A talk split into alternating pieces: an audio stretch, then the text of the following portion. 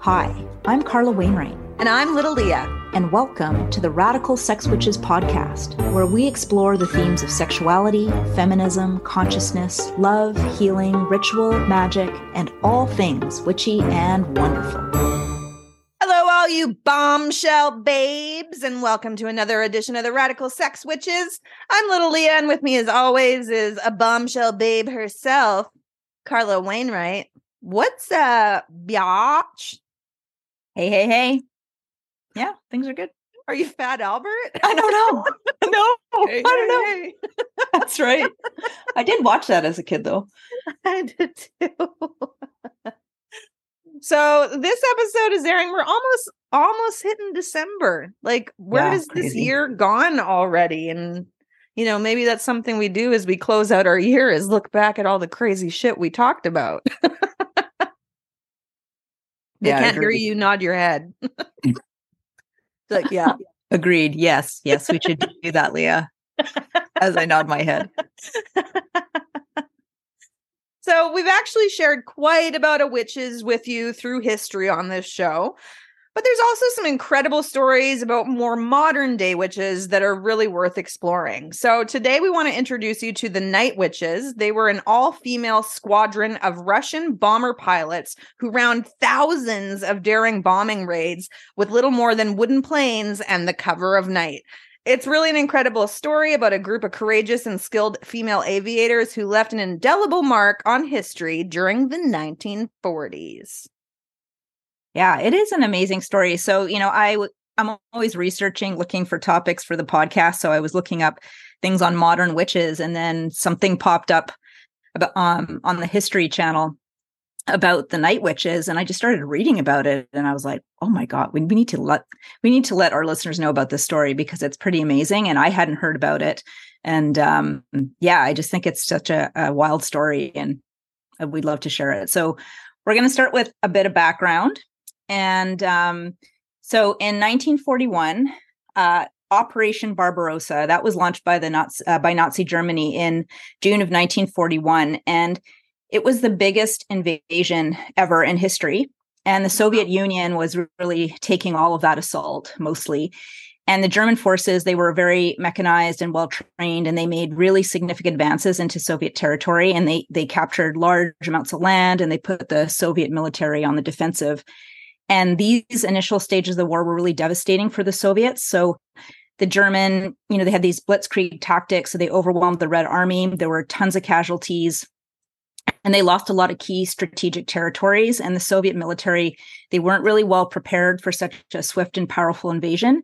And it started to get really desperate for them. So as the war escalated, the Soviet leadership, including Joseph Stalin, recognized the urgent need to mobilize every available resource, and that included manpower. Um, and that you know there were traditional gender roles and societal norms that really limited any women's involvement in combat roles, but this started to shift under the pressure of the war, and so the harsh reality of the conflict forced Soviet leadership to consider the role of women in the military. And I hope I say her na- her name right, Marina Raskova. She was a Mhm. celebrated Soviet aviator and the first female navigator in the Soviet Air Force, and she played a pivotal role in advancing for the inclusion of women in combat. Uh, Raskova was well known for her achievements in aviation and held several world records in long distance nonstop flights, and she was often referred to as the Russian Amelia Earhart for her achievements. That's pretty crazy. Um, when the Germans invaded in 1941, young women began writing her letters asking how they could best serve their country using their flight skills. Uh, Raskova used her influence to persuade Stalin to allow women to serve in combat roles, arguing that they could make valuable contributions to the war effort.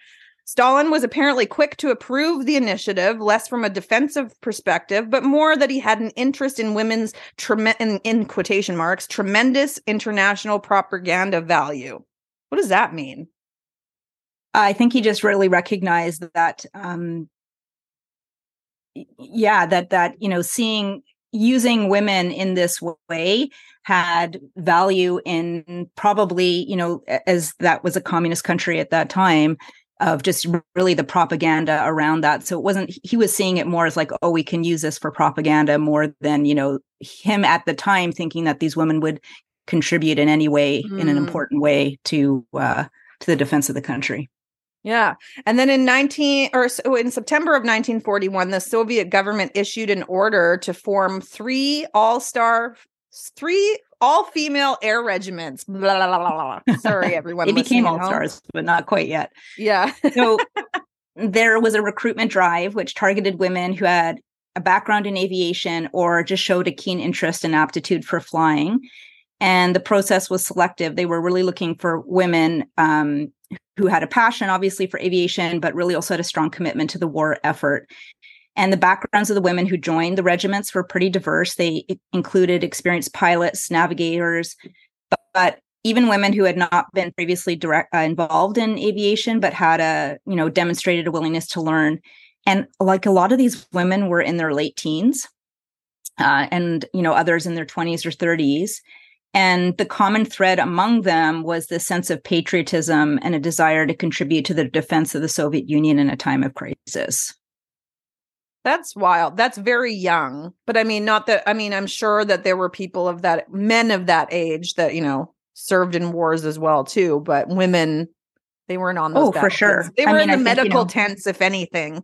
That's right. That's right. So I think, you know, times have definitely changed but i think you know even first world war second world war there was a huge uh, overwhelming patriotic sense to fight for your country and i think mm-hmm. that that captured um, the intentions of a lot of young people but yeah. I, I, don't know it's like as you listen to this story and i think about like teenage girls going and do this it's just like kind of blows my mind but no anyway. way meanwhile like my mom would be like clean your room and i'd be like my life is the worst, you know. so hard. Not let alone like I'm gonna go fight for my country and you know become a night witch. That's badass. But anyways, yep. I digress here. Let's talk a little bit about the training process that these women that were was both rigorous and intense. Uh, they underwent a, a, condensed and accelerated version of the standard military training that their male counterparts received. Well, it's just because we learn quicker. The training covered a range of skills, including flight, flight navigation, night flying, precision bombing, and combat tactics. They also used a specific type of plane. Um, I'm going to mess this up. The plo, how do you say that? I think it's the Polikarpov, the Polikarpov the P PO, the, the, the PO2 biplanes. We're just going to stick to that. The PO2 was a biplane originally designed for training purposes and crop dusting, and it was slow and outdated compared to the advanced warplanes of the time. So the PO2 was a two-seater biplane uh, made primarily of wood and fabric. Jesus plywood with canvas uh, pulled over it, and it offered virtually no protection from the elements. Oh my God. I'm just like feeling this up in the air with these women right now. It had an open cockpit design and it and fixed landing gear. Its top speed was relatively slow, cruising in at around at 94 miles per hour, which is 151 kilometers per hour. And these planes were described like, oh my God, like a coffin with wings. Hey, ladies, sign up for your country and fly in this coffin with wings. Wow. I don't know. I'm already like admiring these chicks a ton. and because of the plane's limited uh, weight capacity and the military's limited funds, the female pilots also lacked other, in quotation marks, luxury items that their male counterparts enjoyed. So instead of parachutes, which were too heavy to carry, uh, radar, guns, and radios, they were forced to use more rudimentary tools such as rulers, stopwatches, flashlights, pencils, maps, and compasses. What about the fucking parachutes? They are I know they're there with nothing. That's a luxury item. Oh my God. Uh, training also focused on the unique challenges of flying at night and dropping bombs with precision in darkness. The women had to become adept at navigating at night, dropping, bo- um, relying on compasses and celestial navigation. Look to the stars yeah. before you bomb those people. I know, which is supremely witchy. Um, yeah, time. I mean, yes. So there was like a, a lot of, uh, I don't know if I would call it pushback, but there were a lot of people who were not very happy about women joining the the aviation force, and so I'm oh, sure oh, yeah. that some of the reason that they weren't given, you know, the proper supplies and things like that was just good old misogyny. Yay, misogyny. Yeah. And, you know, so you you said earlier that you know it had virtually no protection from the elements and a lot of them got frostbite oh my god flying, yeah at night or in the winter and because they had like no protection basically at all oh my god yeah it's crazy crazy so of course women turned this seemingly disadvantageous disadvantageous situation into an asset so Oh yeah, and also to share that these planes, they're like shitty planes that were used as crop dusters. we're not no military planes. No. But they used these PO2s or PO2s, slow speed and maneuverability to conduct stealthy night missions. So what made it particularly special for the Night Witches was actually this plane's simplicity, its reliability and maneuverability. So it went at a slow speed and the ability to fly at low altitudes made it great for night missions. And they flew at these low altitudes to avoid detection by German radar. And the slow speed actually made it difficult for enemy fighters to intercept because um, the, the other planes went too fast. They weren't able to kind of like maneuver as well. Well, it's kind of um, cool. Yeah. So they could maneuver faster than the enemy, making them hard to target. And they could also easily take off and land in most locations. Um, and so the slow speed and the ability to glide quietly without these big, powerful engines gave them the name, the nickname, the Night Witches from their German adversaries. So in German, it's like Die Nachthexen. So the Nachthexen. Yeah, the Nachthexen. So Nacht is night and Hexen is witch. The plane's wooden construction also meant the night witches could operate in near silence when they cut their engines to approach the target stealthily and then the whooshing sound created by the wooden propellers as they descended to drop their bombs added to the mystique and the fear surrounding their nighttime raids. Oh my God, that is cool as fuck. So the night witches, it was really meant as a derogatory term, but the women really adopted it from the 588. They adopted it with pride. Uh, for them, it was a oh, great oh, yeah. nickname. So the Germans had two theories about why these women were so successful. Uh, one, they were all criminals who were masters at stealing and had what? been sent really? to the front line as punishment. Well, I mean, that was their own propaganda. That's what they were oh, just. Oh, it was the propaganda. Yeah. Okay. And then the second uh, theory that they had is that they'd been been given special injections that allowed them to see in the night like cats. I don't know. The I'm kind of like siding with this propaganda here. It's pretty good. Like to put fear in the hearts of men, you know, like here come the night witches with their crop dusters. Totally. Yeah. Uh, so the Night Witch's planes could only carry two bombs at a time, one under each wing. Uh, the regiment sent out up to 42 person crews at night. That's fucking insane. And each one would execute between eight and 18 missions a night, flying back to rearm between runs. The okay, plane just, just, just sorry, that's crazy. That is fucking crazy. Imagine just the adrenaline of like doing between eight and 18 missions a night like that. I can't even fathom. And how many nights in a row were they doing this? And there's 40 of them that went like 40 planes. So there's 80 women in the air. Mm-hmm. I love these bitches. I do. They're so badass. Uh, the planes, each with a pilot up front and a navigator in the back, traveled in packs. The first plane would go in as bait, attracting the German spotlights, which provided much needed illumination. Uh, the planes rarely had ammunition to defend themselves. Oh, of course not. And they would release a flare uh, to light up the intended target. The last plane would idle its engines and glide into darkness to the bombing area. Throughout the course of the war, the regiment flew more than 30,000 combat missions. Let me just say that again 30,000 combat missions. They also dropped. What, what? What's that? In crop dusters. In crop dusters. Uh, they dropped over 3,000 tons of bombs and over 26,000 incendiary shells damaging or completely destroying 17 river crossings, nine railways, two railway stations, 26 warehouses, 12 fuel depots, 176 armored cars, 86 firing points, and 11 searchlights. In addition to the bombings, the units for, um, performed 155 supply drops of food and ammunition to the Soviet forces. Wow. How hidden is this in like history? I wonder over in Russia. Like, Because I bet you they're, I bet you they're not up there. You know, they're not people that are highly like, and they fucking should be. Yeah. Well, we'll get to a little bit of that at the end, but for a long time, no. Yeah. It was kind of obscured. Yeah. It's pretty crazy. Um, okay. So this was really interesting too the night witches had a set a set of guidelines or principles that the female pilots of um, the 588th night night bomber regiment uh, unofficially followed in their service in world war ii so there isn't really like a specific wording um, and some of the information varies from different sources but but this is what it's thought to be the essence remains consistent so these are known as the 12 commandments of the night witches so the first one, and probably the most important one, which is so amazing, be proud you are a woman. Yeah. Grab your vagina as you're flying through the sky, dropping those bombs. Feel the power. She's laughing because I just sent her a meme not too long ago about vagina power and grabbing yourself. Um, next one. Be sure to get a full night's sleep before a mission. Well, yeah, you don't want to be drowsy up there. Nope.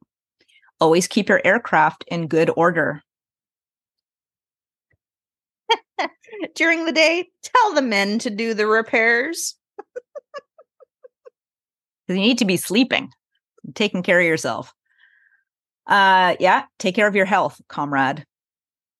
In the air, the commander's word is law. Be decisive in the attack.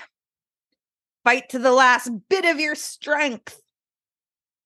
Do not trust non flying men in uniform. I like that. Follow the words of your commanders and the political commissaires without question. If you don't receive an order, act on your own. Ooh, critical thinking. And then the last one in achieving the aim, be cautious and prudent. Mm-hmm. I kind of feel like some of this is pretty progressive for its time and for the gender. Yeah, absolutely. Absolutely. Yeah, it's it's pretty it's pretty neat. hmm So their last flight took place on May 4th, 1945, when the night witches flew within 60 kilometers, which is approximately 37 miles for American listeners, of Berlin. Three days later, Germany officially surrendered. So, over the course of the war, about 260 women served in the Night Witches, and they lost a total of 30 pilots. That's honestly not bad. That's, yeah. Yeah. Considering what they were working I, I know. I know. I think that speaks to their skill. Big time. Yeah. And it makes me wonder too if like women in teamwork, if there's something in mm-hmm. there too, right? Yep. So Raskov, the mother of the movement, died on January 4th, 1943, when she was finally sent to find a lost crew, but her plane never made it. Oh, she was given the very first state funeral of World War II, and her ashes were buried in the Kremlin. But despite being the most highly decorated unit in the Soviet Air Force during the war, the Night Witches Regiment was disbanded six months after the end of World War II. And when it came to the big Victory Day parade in Moscow, they weren't included because it was decided their planes were too slow. Y'all can suck a fuck. Suck it. Suck a fuck. That's horrible. They it's probably just... helped win this fucking war. Are you shitting me? Yeah. I don't even have a comment. It's just, it's, it's, yeah. That's crazy. Yeah, it is crazy. So after the war, the Night Witches were disbanded. They went back to civilian life. So some uh, continued their careers in aviation. Many of them went on to have successful careers in other fields like education, engineering, and medicine. And really, for a long time, the con- contributions of the Night Witches were not widely recognized, and their story was really overshadowed by the, the broader narrative of World War II. And interest in their story really only began to impre- increase in the post Soviet era, and then more recently with books and documentaries. I think there was somebody like not that long ago who wrote a fictional story about a young Russian woman or Soviet woman who joined the Night Witches and kind of made a fictional story using using the historical information. And I think that kind of spurred a lot of interest um, more recently because when I look at uh, the articles that have been written about the night witches, they're all within sort of the last few years. It's all pretty mm-hmm. recent. Well, America's yeah. never going to make that film, but I would like to see more about them in a fictional yeah. manner. I think it would, that's a be fucking badass.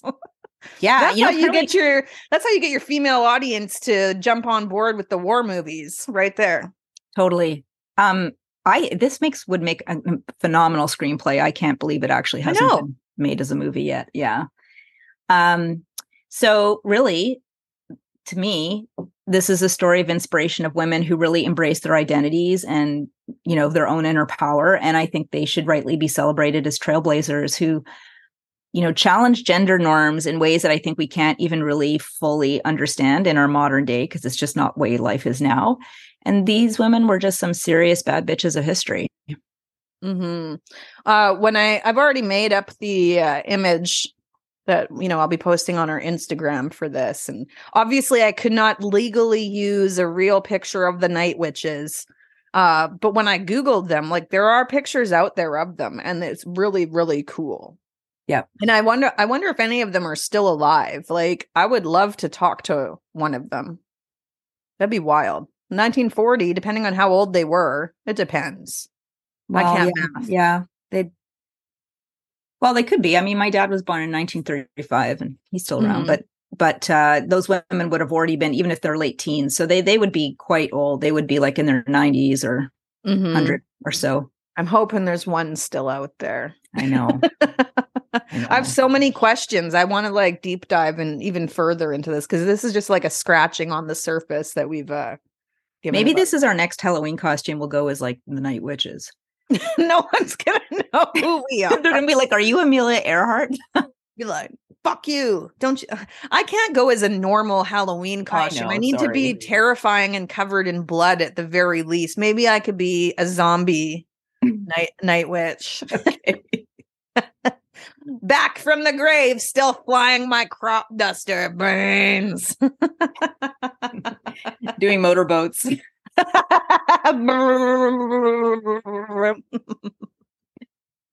oh boy. Oh goodness. Well, before we go completely batshit off the rails, the next time on the Radical Sex Witches, we are going back to the crazy and the incredible with facts from with sex in the animal kingdom. it's going to be called I was today years old, the Discovery Channel, if you think about the Bad Touch song from the Bloodhound Gang. You and me, baby, and I'm little Leah. oh, I can't sing. Fuck a snort. God damn it. And I'm Carla from the Radical Sex Witches. and the audience is like, we're never listening to you again. Please come back. Please come back. We're going to talk about animal sex and genitals next time. Bye. Uh... All right, everyone. We are the Radical Sex Witches, and we will see you next time.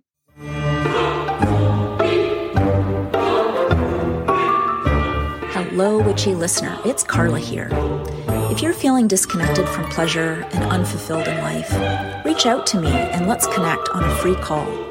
I love helping women like you shift to owning your sexual power, reconnecting to your body, and finding your unique radical sex witch within. Go to carlawainwright.com or find my contact info in the show notes. Let's co create a life for you that is truly turned on.